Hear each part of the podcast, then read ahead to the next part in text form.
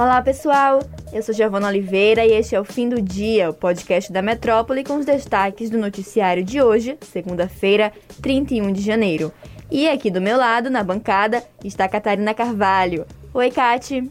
Oi, Gé, olá a todos. A semana começa com uma boa notícia para o presidente da República. Em relatório final enviado ao Supremo Tribunal Federal nesta segunda-feira, a Polícia Federal concluiu que Jair Bolsonaro não praticou o crime de prevaricação no caso da negociação de compra da vacina indiana Covaxin. Pois é, a PF afirmou que não ficou demonstrada de forma material a ocorrência de conduta criminosa.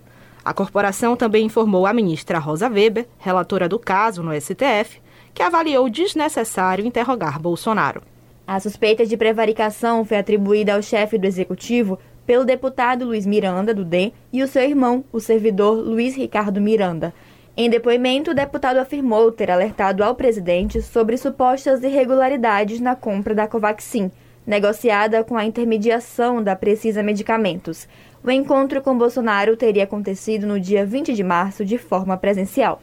O relatório da PF, que descarta o crime de prevaricação a Jair Bolsonaro, foi assinado pelo delegado William Tito Schumann Marinho, que afirmou em comunicado que, abre aspas, juridicamente não é dever funcional, decorrente de regra de competência do cargo, a prática de ato de ofício de comunicação de irregularidades pelo presidente da República, fecha aspas. E para quem não está lembrado, o caso da Covaxin se tornou o centro da CPI da Covid no Senado e chegou a inflamar protestos pelo impeachment do presidente após as denúncias. Uma das informações que mais chamou a atenção foi o preço negociado da vacina, considerado maior entre todos os imunizantes. O valor acordado foi de R$ 80,70 por dose, quatro vezes mais cara que a AstraZeneca da Fiocruz, que é a de menor custo. Três meses depois da data em que os irmãos Miranda teriam alertado o presidente sobre possíveis irregularidades, o Ministério da Saúde também decidiu suspender o contrato que tinha com a Precisa Medicamentos para obter 20 milhões de doses da Covaxin. E Bolsonaro, ao se manifestar sobre o assunto, primeiro disse que a Polícia Federal iria abrir inquérito para apurar as suspeitas e depois afirmou que não tem como saber o que acontece nos ministérios. E ainda sobre política, o ex-juiz Sérgio Moro anunciou hoje o nome do profissional que deve comandar o marketing de sua campanha à presidência. O escolhido foi um argentino, o estrategista em comunicação Pablo Nobel. A informação é da CNN, que confirmou com a assessoria de imprensa do candidato. O marqueteiro é veterano em campanhas e esteve presente nas eleições do atual presidente argentino, Alberto Fernandes, e de Daniel Scioli, que perdeu para Maurício Macri em 2015. A expectativa é de que ele já se reúna nesta semana com Sérgio Moro para traçar as primeiras estratégias de sua campanha. E o principal desafio de Nobel na avaliação de lideranças nacionais do Podemos será o de tentar suavizar a imagem formal do ex-juiz federal. Além disso, a avaliação interna é de que Moro precisa aumentar seu repertório político e suas bandeiras partidárias, adotando um discurso mais enfático sobre inflação e vacinação, não apenas sobre o combate à corrupção. E olha, Kate, essa estratégia é necessária, porque nas pesquisas Moro não tem ganhado muito apoio. Na última, realizada pelo IPESP, o ex-ministro de Bolsonaro ficou empatado com Ciro Gomes, do PDT, com 8% das intenções de voto. Aqui na Bahia, a pesquisa do Instituto Opnus, contratada pelo Grupo Metrópole, registrou apenas 1% das intenções de voto no ex-ministro da Justiça. Hoje, duas personalidades baianas infelizmente nos deixaram. Na tarde desta segunda-feira, a cozinheira e agitadora cultural Alaide do Feijão morreu após contrair Covid-19 pela segunda vez. A informação foi dada pelo neto da matriarca, Eldo Neves, nas redes sociais.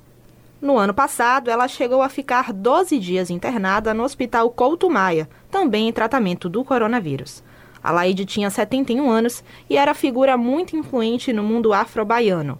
Seu restaurante, no Pelourinho, batizado de Bancada do Feijão, sediava importantes reuniões e inspirava tramas e decisões tanto políticas como carnavalescas.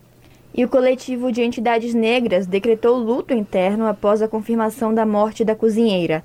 Em nota, o SEM descreveu a Laide como uma mulher de grande força, representatividade e legítima matriarca, como tantas mulheres negras, chefes de família da Bahia e do Brasil. O coletivo também pontuou sua importância na organização política da Bahia.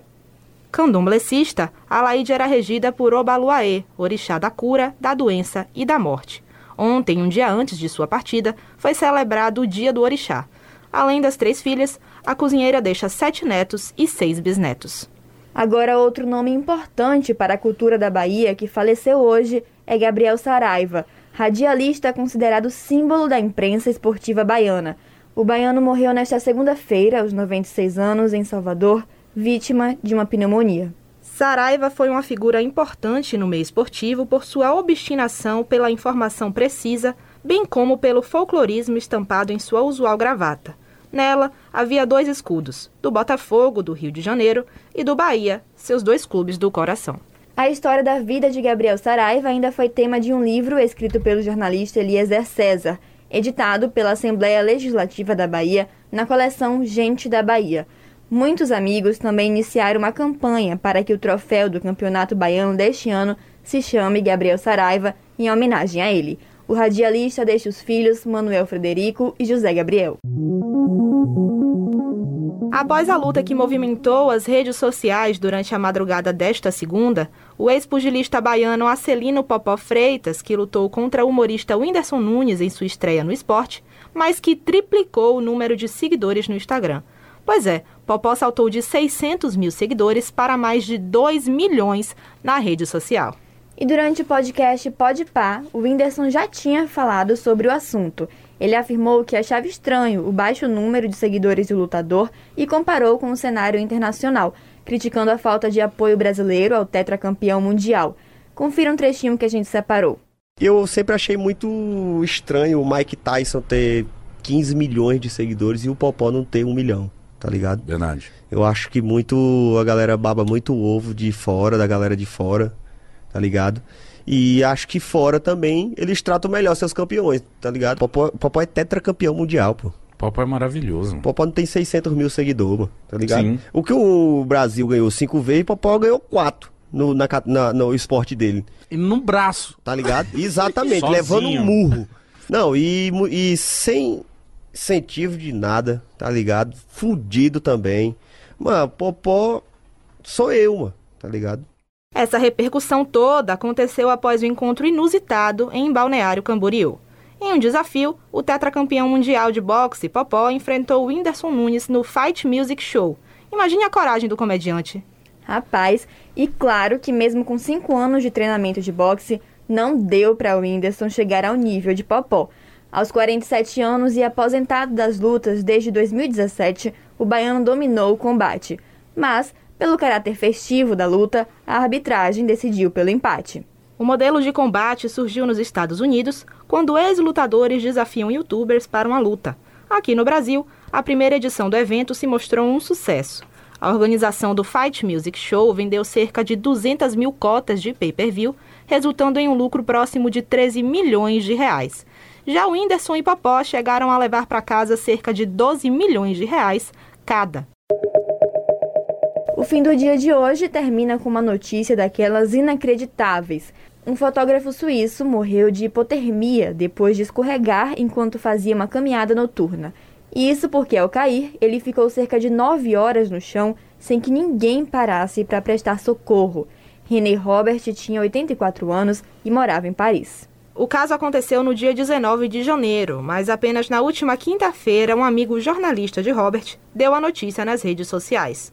Na publicação, Michel Monponté descreve a situação, aspas, Incapaz de se levantar, ele ficou enraizado no local no frio por nove horas, até que um sem-teto chamou os serviços de emergência. Muito tarde, ele tinha hipotermia e não conseguia se agarrar à vida. Ao longo dessas nove horas, nenhum transeunte parou para verificar por que esse homem estava deitado na calçada. Nenhum. Fecha aspas. Robert era conhecido por ser o autor de fotos de algumas das estrelas de flamenco mais famosas da Espanha. E o episódio de hoje fica por aqui, mas se você quer ter acesso a mais notícias, é só entrar no metro1.com.br e se manter informado. Acompanhe a gente também pelas redes sociais arroba grupo.metrópole lá no Instagram e arroba metrópole no Twitter. Lembrando que você pode ativar as notificações no Spotify para receber um alerta a cada nova edição do fim do dia. Tchau, Gel. Tchau, pessoal. Até a próxima. Tchau, pessoal. Até lá.